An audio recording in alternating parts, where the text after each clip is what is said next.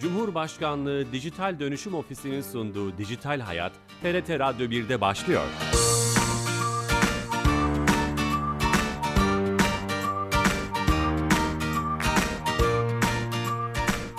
Herkese merhaba, ben Bilal Eren. Teknoloji ve dijitalleşmenin hayatlarımızı etkileyen ele aldığımız Dijital Hayat grubumuza hoş geldiniz. Bu cuma Dijital Dönüşüm Ofisi liderliğinde yapılan Dijital Genç Bilgi Yarışması açılış etkinliği için Balıkesir'deyiz. Kulaklarınıza buradan misafir olmaya çalışıyoruz. Konuğumuz Dijital Dönüşüm Ofisi Başkanı Sayın Doktor Ali Tağkoç. Sayın Başkanım hoş geldiniz. Hoş bulduk sizler de hoş geldiniz. Şimdi tam oyun koltuklarından oturmuş canlı yayındayız. Evet bu çok güzel bir koltuklar rahat çok rahat gerçekten. Evet 100 tane gençle bir aradaydınız bir ara, biraz önce. Onlara bir konuşma yaptınız ve kamp başladı. Buradan başlayalım mı? Biz niye buradayız Balıkesir'deyiz? evet e, Türkiye Belediyeler Birliği ile beraber bir proje yapalım dedik. Ama belediyelerimizin hepsine e, katılım istedik. Ondan dolayı Gençlik ve Spor Bakanlığımızda Türkiye Belediyeler Birliği ile işbirliği halinde dijital bilgi genç bilgi yarışması gerçekleştirdik. Ama biz e, yarışmalarımıza ve kamplarımıza öncelikle e, arkadaşların herkesin başvurmasını değil sınavı geçenlerin bu konuyla ilgili olan arkadaşların katılmasını ve e, böylece daha yetkin bir eğitim verebileceğimizi düşündüğümüz için önce bir 21-27 Ağustos arasında bir e, bilgi yarışması düzenlendi. Çevrim içi oldu online yani. E-Devlet kapısı üzerinde. Evet, evet oradan e, e, bu yarışmanın sonucunda e, bu sorularda 30 ve 29 soruyu doğru cevaplayan en hızlı sürede bu soruların içinde siber güvenlikten yapay zekaya, akıllı şehirler gibi sorular vardı. Ve bütün illerimizdeki arkadaşlar 10 binin üzerinde katılım oldu. 10 bin üzerinde. Evet. Ve onları en hızlı ve en hızlı ve en doğru cevabı veren arkadaşlardan değişik illerden ya neredeyse 70 küsürün üzerinde ilden katılımcımız var. Yani keşke 81'de 81 olsa ama sonuç olarak hızlı yapmaları ve doğru yapmaları gerekiyordu. Dijitalde bir de mekanın değil ki katılımcının sayısının önemi var. Bugün de açılış programını tamamladık. Ben de gençlerimizle buluşma olanağı buldum. Ee, zaten bir gün önce Birleşmiş Milletler'den gelmiştik. Hemen ayağımızı tozuyla uzun bir yoldan geldik. New York'tan Balıkesir'e gelmiş olduk. geldiniz. Ne Ee, şans olduk. Kampta neler var derseniz gerçekten çok yoğun bir e, içeriğimiz var. Arkadaşların da çok memnun olacağını düşünüyorum. Öncelikle siber güvenlik atölyemiz var. Bu atölyede yeni nesil siber saldırılar hakkında farkındalık eğitimi verilecek. Ve güvenlik için yapay zeka ve yapay zekanın güvenliği. Hep biz yapay zekaya bahsediyoruz ama yapay zekanın güvenliğinden bahsetmiyoruz. O konuda detaylı inceleme fırsatları olacak. Detaylı e, projeler gerçekleştirecekler. Yapay zeka atölyem- atölyemiz var. Orada da yapay zekanın etik ve mahremiyet alanına değinecekler. Çünkü etik olmayan bir yapay zeka çok büyük sorunlar yaşayabilir ve veriyi toplarken mahremiyete dikkate almazsanız da gene başımız derde girebilir. Ondan dolayı yapay zekanın tüm yönlerini keşfedecekler. Yetmedi. Üstüne bir de akıllı şehirler atölyesi var. Hmm, Farklı bir konsept. Tabii. Enerji Türkiye tasar- Belediyeler Birliği'nin olması vesaire. onun için de tabii Türkiye Belediyeler Birliği de bu konuda e, hassas. Özellikle artık e, yeşil dönüşümden bahsediyoruz. Şehirlerimizin akıllı olmasından bahsediyoruz. Enerji tasarrufundan trafik yönlendirmeye pek çok konuda bilgi edinecekler ve simülasyon ortamımız var. Orada bir akıllı şehri yönetecekler, neler yapmaları gerektiğinin farkına varacaklar. Akıllı şehri yönetmek zor bir iştir. Onun için bu böyle bir bilgi birikimi olacaklar ve en son olarak tabii bir oyun e, severler için de unutmadık. Biz oy- Koltuklardan anlıyoruz. Anlay- Oturduğumuz koltuklardan. oyun kodlama ama biz burada oynatmayacağız. Yani ne Valorant ne LoL oynatmayacağız. Oyun kodlama atölyemiz var. Burada da mobil, mobil oyun tasarlama. Sadece kodunu yazma değil, karakter tasarlama, senaryo yapma. Bu tür konularda eğitimler vereceğiz ve mobil kodlama atölyemize eğitim bitmiş olacak. Yani dört tane atölyemizi kapandığı zaman, bittiği zaman gelecek nesil dijital teknolojilerin hepsiyle hemhal olmuş olacaklar. Burada şey hiç önemli. Ben biraz sorulara da bakma şansım oldu. Biraz kopya çektim diyelim. Mesela hani dinleyicilerimizin de biraz kafasında şekillenmesi için 10 bin katılımcı hem zamanlı hem doğru cevap parametrelerine göre seçilmişler. 100 öğrenci seçilmiş. Evet, yüz öğrencimiz geldi. Mesela e, NFT kavramının Türkçe karşılığı nedir? Hani sizin de bu konuda çalışmalarınız olduğu için özellikle seçilmiş gibi. Artık biliyorsunuz en son KPSS kamu per, e, personel sınavında da soruldu. Orada da mı çıktı Orada da soru? çıktı. Artık memur olmak Sizin istiyorsanız baskınız oldu bence burada. Yok. Onlar seçmişler de memur olmak istiyorsanız bile NFT'nin nitelikli fikri tapu tapu. olduğunu bilmemiz gerekiyor. Türkçe'ye TDK ile beraber Türk Dil Kurumu ile beraber kattığımız yeni bir tabir. Nitelikli kendisinin güvenli olduğunu gösteriyor. Fikri bir altyapısının olduğunu ve sahiplik olduğunu gösteren tapu. Esasında İngilizcesi non-fungible token. Değiştirilemez anahtar veya e, e, token gibi e, bir anlamı var ama biz onu hem harflerini tutturarak baş harflere uygun olsun ama aynı zamanda içeriği de anlatsın diye nitelikli fikri tapu olarak belirledik. Ve gençlerimize hep soruyoruz. Burada da biraz önce de konuşmamda da sordum. Çoğu arkadaşımız da biliyor. Ve güzel bir şey yaptık. Bunun NFT olayını biz atölyelerimize katılımı NFT ile belirliyoruz. Eskisinden gibi bir kağıda yazı QR yaz. kod vesaire yok. Yok. Eskisinden gibi bir ka- kağıda yazı yazmak yok veya imza atmak yok veya bir QR kod okutma yok. Arkadaşlar geldikleri zaman dersin sonunda bir ders sırasına yere bir NFT saklıyoruz. O NFT'yi alıyorlar ve sonra o NFT'lerini topladıkları zaman NFT yakmak diye bir tabir var. O NFT'leri yaktıkları zaman, bütün derslere katıldıkları zaman NFT'lerini yakıyorlar ve çok güzel bir hediye alacaklar. Hmm, tamam. Yani derse katılmayana hediye de yok. Ha, buradan evet o arkadaşlarımız da duymuş olsun. Bir de hatta ben e, e, bu atölyeleri yapan lider eğitimcilerin yoklamaları QR kodla gene NFT e, NFT ile aldıklarını da Evet. bizzat gözlerimle görmüş oldum. Başka bir soru makine düşünebilir ve nasıl düşünebilir başlıklı çalışmayı hangi bilim adamımız kaleme almıştır? Türkiye Ulusal Yapay Zeka Strateji Belgesi kaç yılda yayınlanmış gibi güzel ve çarpıcı sorular Orada var. tabii Cahit Arf'ın e, makalesi ama onu bütün vatandaşlarımızın bilmesi gerekiyor. Cebinizde 10 TL varsa 10 TL'nin üzerindeki Üzerinde resim Cahit Arf ve Cahit Arf'ın Arf e, denklemi. Bence şu anda bizi dinleyen vatandaşlarımız cüzdanlarını bir açıp ya- yapay zekanın cep telefonlarına değil esasında cüzdanlarındaki 10 TL'nin üzerinde olduğunu görebilirler. Üzerinde o bilim adamımızın fotoğrafı, Fotoğrafı var. var, evet. Dolayısıyla hani burada önemli bir farkındalık. Dolayısıyla 100 öğrenci kampa katılıyor. Kaç gün sürecek başkanım? E, Pazar gününe kadar sürecek. Pazar gününe kadar. Ee, böyle devam edecek ve yoğun bir eğitim. Ondan sonra da Balıkesir Belediye'miz onları biraz gezdirecek Balıkesir'de. Balıkesir'imiz çok güzel. Ve bunları devam ettirmek istiyoruz. Bu ilkini Onu gerçekten- soracaktım. Neden Balıkesir'le başladınız? Önce e, Türkiye Belediyeciler Birliği burada yapalım dedi. Bundan sonra bir değişik belediyelerde yapacağız bunu. Ama mutlaka bir belediye paydaşımız da olmasını istiyoruz. Bu- Balıkesirli misiniz diyecektim Yok acaba. Aydınlıyım Pozitif ben. ayrımcılık Yok, mı oldu? Öyle bir ayrımcılık yapmayız. Ben Aydınlıyım esasında. Ama şunu söylemek istiyorum. Burada çok güzel bir mekan da oluşturmuş. e, gençlik merkezi oluşturmuş belediyemiz. Evet, gezme şansımız oldu. Hem oyun atölyelerinden hem bilgi altyapılarına hem de e, e, konferans salonlarına kadar bizim ihtiyacımızı görebilecek çok kaliteli bir ortam. Buraya bir e, vadi yapmışlar Balıkesir'de. Ondan dolayı vadiye gelip bu vadiyi de kullanmak istedik. Onu da art- arttırıyor. Bir, bir yayından önce gezme şansımız oldu. Çamlık Tepesi diye bir mevkideyiz. Böyle güzel bir alan olmuş. Her türlü etkinliğin yapılabileceği Balıkesir Büyükşehir Belediyesi tarafından organize edilmiş. Şunu anlıyorum. e, bu etkinlik seneye veya belli rutin zamanlarda başka illerde de olacak. Kesinlikle belli sınav yapacağız. Arkasından e, geri beslemeleri alacağız. Katılan arkadaşların geri beslemelerimizde belki kendimizi biraz daha değiştireceğiz. E, İçeriği belki biraz daha yoğunlaştıracağız.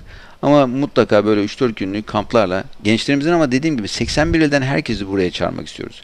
E, tek başına bir ilde lokal yapmak yerine Bu nasıl organize edilebilir acaba? E, Her ile özel bir kodlama açmak lazım. Mesela her ilden öğrenciler gelsin. Biz e, her ilde oradaki Gençlik Spor Bakanlığımızın ve Milli Eğitim Bakanlığımızın e, paydaşlarımıza duyuruları attırdık. Duyuruları attınca bütün gençlerimiz orada duymuş oldular. Yani o paydaşlarımız hem Milli Eğitim Bakanlığı hem Gençlik Spor Bakanlığı paydaşlarımız Paydaşlarız olunca. pardon. Onlar atınca o bir illerdeki gençlerimiz duydular ve katılım çok yüksek oldu. Beklediğimizin üzerinde oldu. Çok da başarılı oldu. Arkadaşlar da en üst seviyede sı- sınav sorularını cevapladıkları için hem eğitime daha özen gösteriyorlar ve eğitimden bir şeyler kapmaya çalışıyorlar ve soruları da bize öğretmenlere ve eğiticilere verdikleri sorular ve e, zor sorular sayesinde bu ilgili alakalarını görebiliyoruz. Hı hı. Bu çok önemli. Bir de elinizde müthiş bir fırsat var. E-Devlet platformu. Sizin liderliğinizde oradan tek bağlantılı insanlar, öğrenciler bir yaş aralığı da koydunuz herhalde. Yani 45 yaşında biri kat- 18-25. 18-25. 18-25 yaş. Buradan e, yayını yaptığımız yerden de bu etkinliğin detaylarını konuşmuş olduk. Dijital Genç Bilgi Yarışması. E, bunu takip edeceğiz program olarak. Ben şunu anlıyorum. Mesela ben hani e, takip ediyoruz tabii. Zonguldak'ta Hack Karadeniz'i canlı yayında beraberdik. Milli Eğitim Bakanı'na siber zeka yapıyorsunuz. Milli Eğitim Bakanlığı'yla. Teknofest'te Hack İstanbul ve Karadeniz.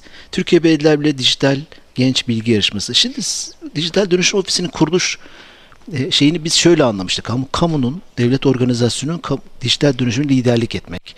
Danışmanlık yaptık, çerçeve çizmek. Siz ama toplumun da farkındalığı için etkinlikler yapmaya başladınız. Bu başlangıçta öngördüğünüz bir şey miydi yoksa yolda mı biraz buraya dönüştü? Şimdi tabii ki kararnamemizde kamunun dijital dönüşümüne koordine etmek olarak görevlendirilsek de kamunun dijitalleşmesini sağlayabilmek için bizi dijitalleştiğimiz zaman bu ürünleri sunduğumuz bir altyapı ve genç ve nüfusumuz var.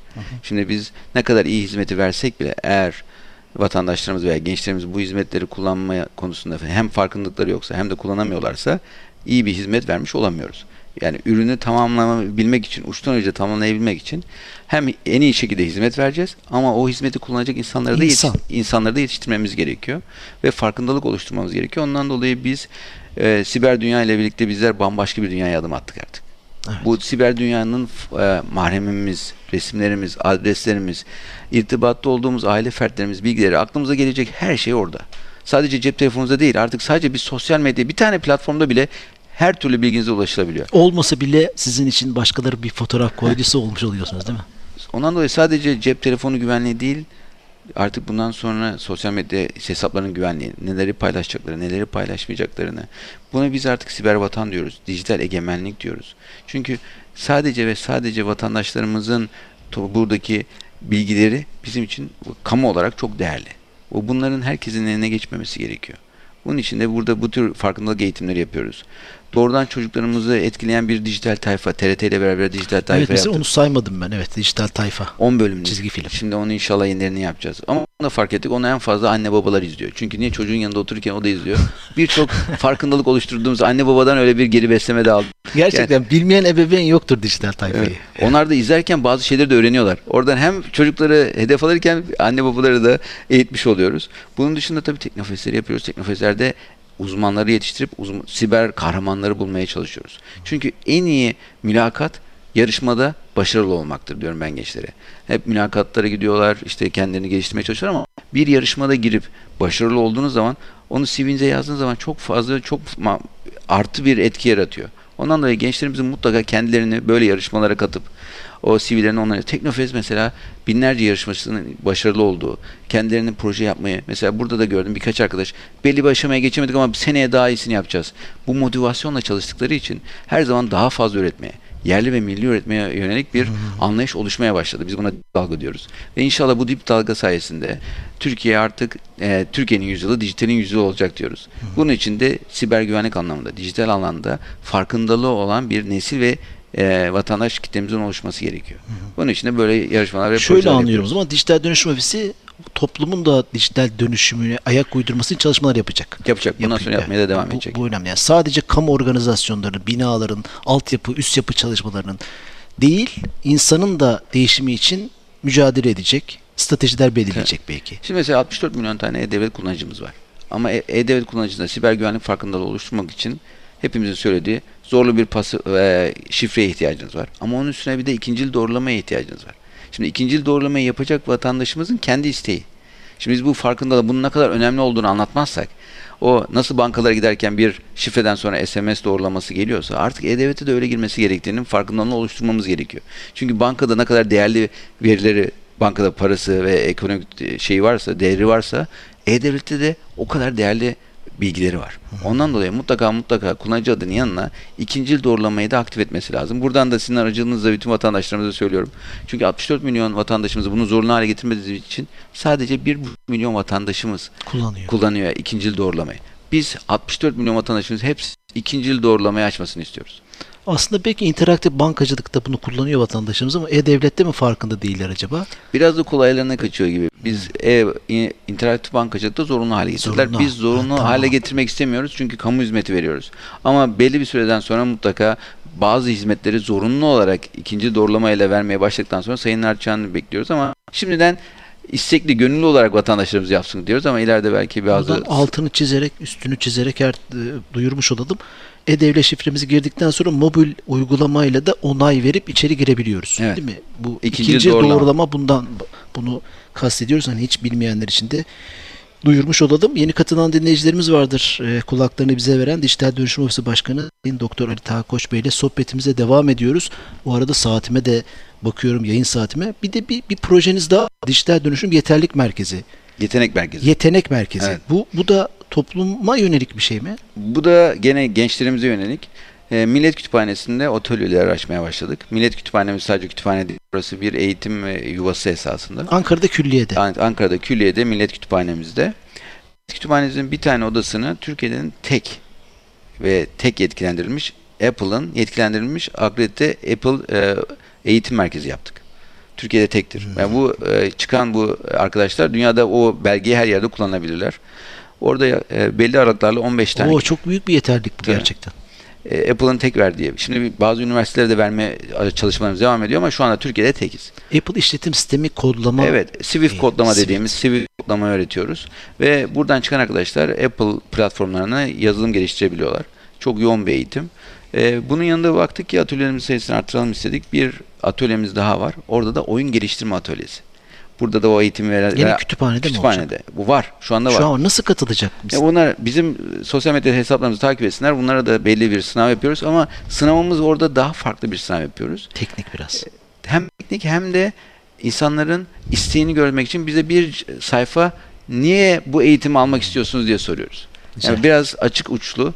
Ben bu eğitimi niye almak istiyorum? İşte birçok arkadaşım mesela farklı bölümlerden, işletmeden, sosyolojiden gelen arkadaşlarımız var mesela. Çünkü Müthiş. kariyerini değiştirmek istiyor ve bu işe gönül vermiş. O esasında hissi- o hissiyatı yakalamak istiyoruz. Teknik boyutu her zaman verebiliriz. Ama eğer insan o işe doğru kalbinde bağlandıysa ona biz gerekli teknik eğitim veriyoruz. O onu görmek istiyoruz. Ve bizim e, sosyal medya hesaplarımızı takip etsinler. Oradan başvurularını yapabilirler. Ama orada önemli bir şey daha var. ODTÜ Otom ve ODTÜ Teknokent'le beraber yaptık. Eğitimi veren hocalarımızın hepsinin oyunu var. Kendileri oyun şirketleri var veya oyun yapmışlar ve Aa, 1 milyonun altın Sektörden insanlar. Tabii. 1 milyonun altında oyunu yüklemesi olan e, hoca olamıyor bize. Oyun yapmak da yeterli değil. Orada da bir 1 kriter milyon var. indirme lazım. Ama şöyle de bir durum var. Böyle kaç hoca havuzumuz var, var. Türkiye'de? Epey. Türkiye'de gerçekten çok mesela güzel biz bunu bilmiyoruz mesela. Bunu bilmemiz lazım. Çok çok güzel bir ayın oyun e, ekosistemimiz var esasında Türkiye'de. İşte Peak Games'ten kafa Evet. topuna, Zigne'ye kadar hepsine. Şunu söylemem gerekiyor. Arkadaşlar bu bilgi birikimini sadece teknik olarak anlatmıyorlar. Nasıl, kaç liraya fiyatlandırması gerektiğini oyunu. Mesela 99 kuruş. Bir, bir delinin e, sağdan olduğu için değil mi başkanım? Aynı zamanda karakterlerin nasıl olması gerektiği. Tasarım. Nasıl bir Kurgu hikaye. bunların hepsini anlatıyorlar. Ve en sonunda bunu iki eğitimden sonra da biz bir girişimcilik eğitimi de veriyoruz. Bir giriş- fiziki bir eğitim değil mi? Fiziki, değil. tamamen fiziki. Tamam. Yani Millet Kütüphanesi'ne gelmeleri gerekiyor. Yoğun bir eğitim. Ve şimdi de inşallah yapay zeka atölyesi açıyoruz oraya. Üçüncü atölyemizi. Şimdi iki atölyemizde eğitim vermeye devam ediyor. Şimdi iOS, eğit- iOS kodlama, evet. oyun kodlama Oyun- ve yapay, zeka. ve yapay zeka eğitimi. Orada Python gibi bir dil mi olacak? Evet Python eğitim vereceğiz. Yapay zeka öğreteceğiz. Şunu da söylemem gerekiyor. Herkes daha eğitimleri fazlalandırabiliriz. O, ortamımız müsait. Ama bizim için önemli şey eğitmen.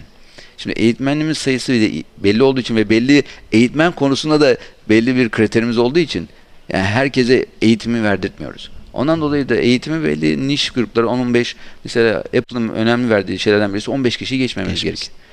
Çünkü birebir iletişim kurmamız Aynen. gerekiyor. Yani binlerce kişi vermek yerine böyle yoğunlaştırılmış az ama öz eğitim Bu veriyoruz. farkındalık eğitim değil. Bu bayağı bir Bayağı teknik. Çıkan teknik oyuncular eğitim. inşallah e, yakın bir zamanda bu oyun atölyesinden çıkan arkadaşların oyunlarını TOG'da TOG'a kuracağız. Hmm, TOG'da oyun oynayacaklar inşallah. Biliyorsunuz TOG bizim di- dijital platformumuz, arabamız. Arabada da oyun oynayabiliyorsunuz. Arabaya inşallah o oyunlardan ilk çıkan kaç oyunu oraya koymak istiyoruz. TOG'la da görüştük. Onlar da olumlu baktılar olaya. Dijital Dönüşüm Ofisi Akademisi gibi aslında. Evet, e, biz yetenek yet- merkezi. yetenek merkezi Evet, dediniz. yetenek merkezi diyoruz ama e, öyle diyebilirsiniz. Amacımız tamamen bu arkadaşların Turkon olması, girişimci olması ve Türkiye'nin geleceğindeki yeni firmaları kurabilmelerini sağlamak. Hı hı. Evet, e, hem bir genç bilgi yarışması hem e, topluma yönelik faaliyetlerden söz ettik. Biraz kamu ile ilgili önemli bir gelişme oldu. Biz bununla ilgili de size soru soramadık yani program yapamadık.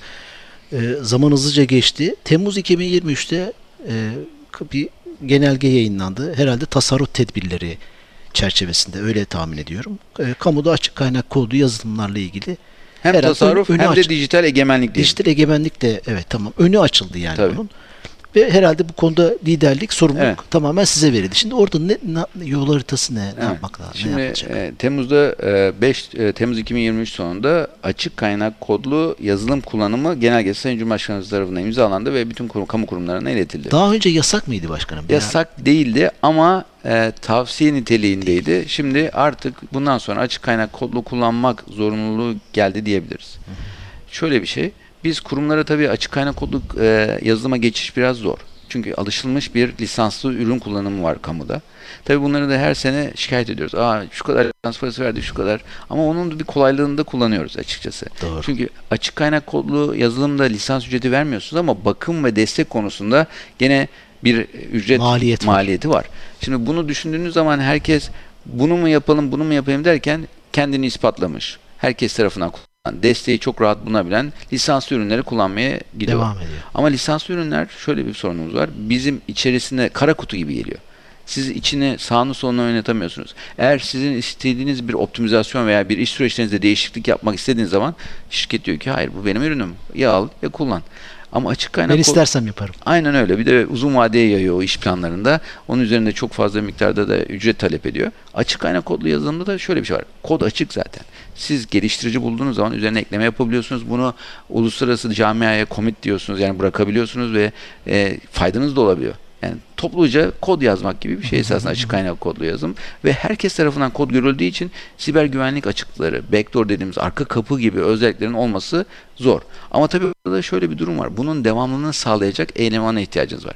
Çünkü niye? Lisanslı bir ürün aldığınız zaman her 6 ayda bir veya 2 ayda bir bazen değişiyor ayda bir size bir güvenlik e, uygulaması geliyor patch dediğimiz ve siz güncelleme yapıyorsunuz ve sistem düzgün çalışıyor. Şimdi açık kaynak kodlu geçince bu güncellemeleri sizin yapmanız gerekiyor. Destek kişisi yok yani onunla Evet. ilgili. Onun için de bir ekosistem oluşturacağız inşallah. Hem Havelsan'la hem TÜBİTAK'la beraber ve birçok kurumumuzla, kurumumuzla beraber açık kaynak kodlu sisteme geçişteki kamu kurumlarından şunu istedik. Biz biliyoruz. Bu bir, bir sıfır değil, dijital değil. Bir anda bütün lisanslı programları çöpe atıp hemen açık kaynak kodlu yazılıma geçemezsiniz. Ama bu bir süreç ve bu süreç artık bugün başladı. Bundan sonra siz bize projelerinizi, planlarınızı gö- göndereceksiniz.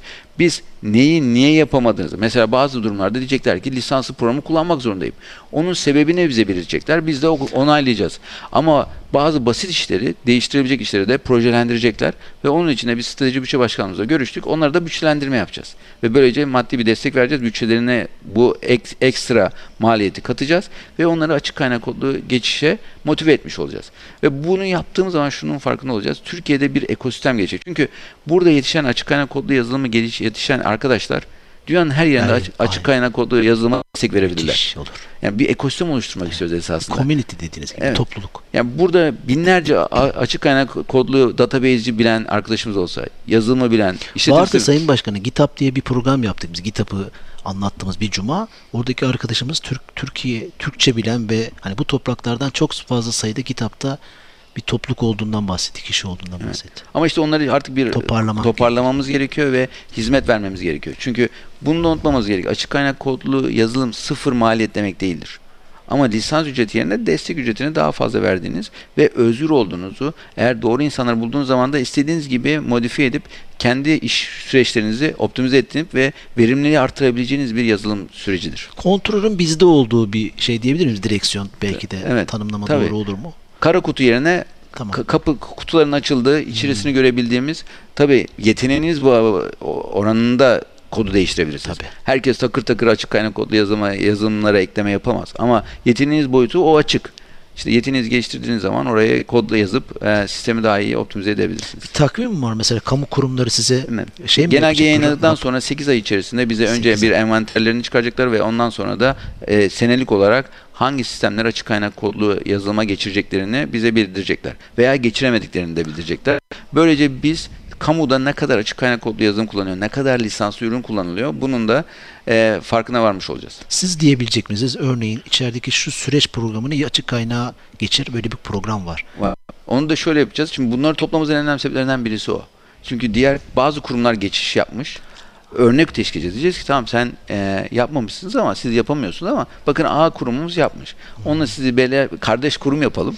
Beraber Tamam. yapın. Çünkü onlarda bir bilgi birikimi var. Orada destek elemanları var. Onlar yapabiliyorlar. Siz beraber yapın diye böyle bir güç e, Voltron oluşturacağız diyebilirim. Yerel yönetimler özellikle siz içinde olduğunuz için iyi bilirsiniz. İşte Pardus işletim sistemi yıllarca konuşuldu. Hatta bazı yerel yönetimler önde olduğunu. O Novav'ın bilginin diğer belediyelerle paylaştırılması gibi Aynen öyle. şeylerden bahsediyoruz herhalde. Aynen öyle. Bu çok önemli bir şey Ee, ve dijital dönüşüm ofisi bu konuda stratejileri, çerçeveyi belirleme, hatta kamu kurumunun sizlere raporlayarak bu geçişi sağlama mümkün olan alanlarda tabii sağlama yönünde liderliğiniz olacak. Bunu da duyurmuş olalım. Bir 8 aylıkta bir takvim var. Sonra her sene devam edecek tabii. Her, Her sene. sene. Tabii bu artık bitmedi. Bundan sonra artık Sayın Cumhurbaşkanımız genel geçişle beraber rotamız belli oldu. Açık kaynak kodlu. Elzem olmadığı sürece ilk tercihimiz açık kaynak kodlu yazılım olacak. Tamam. bu Bundan sonra önemli. yapılan projelerde de böyle olacak. Yani gidip bir e, veri tabanı programı için yeni bir yazılım yapıyorsanız da ilk bakacağınız yer u- uluslararası veri tabanları değil, açık kaynak kodlu bir veri tabanı olacak. Belki de bir kamu kurumu yeni bir iş sürecindeki yazılımla ihtiyacını size soracak. Bununla ilgili açık kaynak kodlu bir çözümümüz Aynen var öyle. mı? Evet bu çok önemli ve bir ajans gibi çalışılacak. Evet. Evet e, aslında e, birçok şeyi sordum ama merak edilen e, benim merak ettiğim belki de kişisel şeyi de sormak istiyorum. Elon Musk görüşmesi. Evet. Sa- Sayın Cumhurbaşkanımız, Son dakikalarda. Sayın Cumhurbaşkanımız Recep Tayyip Erdoğan Birleşmiş Milletler Genel Kurulu için bulunduğu New York'ta Birleşmiş Milletler Genel Kurulu'na hitap ederken çok güzel her sefer söylediği gibi daha adil bir dünyanın mümkün olduğunu bir kez daha vurguladı. New York temaslarında çeşitli dünya liderleriyle görüştü. Tabii bunların arasında e, Sayın Musk gibi yatırımcılarla da görüşme fırsatı oldu Sayın Cumhurbaşkanımız. Sayın Musk dünyanın e, en e, sıra dışı popüler figürlerinden birisi. Diğer dünya liderlerinin aksine Sayın Cumhurbaşkanı New York'taki sembolümüz olan, bence de çok önemli bir binamız olan Türk evinde ağırladı. Elon Musk'ı da ve bütün liderleri. Tabii Sayın Musk ve Sayın Cumhurbaşkanımız iş görüşmeleri değil. Biz ben 2017'de de Sayın Cumhurbaşkanımızla Elon Musk görüşmüşlerdi külliyede. Sonra epey bir ara verdiler ama Siz de var mıydınız? ben de görüşmede? hayatımda ilk defa hem tercümanlık yaptım hem de 2017 görüşte 2017'de tercümanlık yaptınız. tercümanlık. O gün o tercümanda bir hastalık olmuştu son dakika. O zaman tercüman bulamayınca araya ben girmiştim. Güzel bir anıdır benim için. Hayatımın ilk ve son tercümanlık deneyimi. Kötü olduğundan değil de ihtiyaç olmadığı Ha, için güzel diyeyim. Ee, o sırada tabii 2017'de geldiğinde 5A ve 5B uydularının atılması vardı. Onlarla ilgili Bizim konuştuk. uydularımızı kendi Evet. o şirket, onun şirketi Şu anda yaptı. dünyada e, e, SpaceX bütün uyduları atabilecek kapasiteye sahip. Her 3 günde bir uydu atabilme kapasitesi. Çünkü yeniden, yeniden kullanılabilir, reusable rocket dediğimiz yeniden kullanılabilir roketler üretiyor. Ondan dolayı şu anda bir o konuda tekel diyebilirim. Aynı zamanda tabii t- Elon Musk'ın hem Tesla gibi büyük bir e, e, firması daha var. Elektrikli araba ve elektrik depolama sistemleri ü- kullanıyor. Sayın Cumhurbaşkanımız da çok yoğun bir şekilde bu konular konuşuldu. Ve inşallah güzel sonuçları da e, ileriki zamanlarda hem Sayın Cumhurbaşkanımız hem de kabine üyelerimiz anlatacaklardır. Tamam çok şey ipucu vermeyeceksiniz Anla- anladım ben. Zorlama Ama- isteğim var içimden ama. Çok güzel bir görüşmeydi onu diyebilirim. Evet samimi yani çocuğuyla gelmesi işte hani e, oradaki bazı şeyler de video kameralara da yansıdı hani çekimler olmuş. Bir de ondan sonra Netanyahu ile İsrail başkanıyla kendi Tesla'nın fabrikasında görüştü sanırım. Evet. Yani kalkıp bir yerden San Francisco'dan mı? Evet San Francisco'dan New New York'a York'a uçtu, sonra gelmesi, geri döndü. işte Türk evi vurgusunun altını çiziyorsunuz. Oraya gelmesi. Bunlar çok önemli şeyler yani. Dijital üstünlük denebilecek şeyler yani. Şimdi biz e, yurt dışındaki bütün firmalara Türkiye'mizin, ülkemizin dijital egemenliğini, siber vatanımızı ve e, kurallarımızı, kanunlarımıza uyduğu sürece herkese kapımız açık. Ama bizim için önemli şeylerden birisi dijital egemenliğimiz. Buna saygı duyulması ve kanun ve kurallarımız ve mevzuatlarımıza bütün firmaların uyması. Siz sanırım görüşmede e, bunların üstünde de durdunuz öyle Durduk. öyle Evet. öyle e, anlıyorum. Yani bu önemli. Onun tepkisi nasıldı? Her zaman pozitif yani güzel şeyler olacak inşallah. İnşallah bu çok önemli. E, o görüşmede bulunmanız hani ben fotoğraf karesinden de gördüm. E, bunu da özellikle sormak istedim. E, o zaman dijital e, genç bilgi yarışmasını konuşmuş olduk ve buradaki açılış konuşmasından sonra siz de burayı almış olduk. Katılımlarınız için çok teşekkür ederiz. E, şeref verdiniz. Şeyime de bakıyorum vak- vaktimiz de dolmuş. E, Sayın Ali Taha Koç Bey ile Doktor Ali Taha Koç Bey ile programımızı sonlandıracağız. Şeref verdiniz başkanım. Ben teşekkür ederim sizlere de çok sağ olun. Ee, Balıkesir'den canlı yayındaydık. Dijital Hayat programımız 448. haftada burada stüdyomuzun dışında yaptık. Çok değerli bir etkinliğe kulaklarınızı misafir etmeye çalıştık. Haftaya yeni bir konu ve konukla beraber olacağız. Bu programımızın kaydını yarın itibaren YouTube ve podcast kanallarımızda bulabilirsiniz. İyi hafta sonları. Hoşçakalın.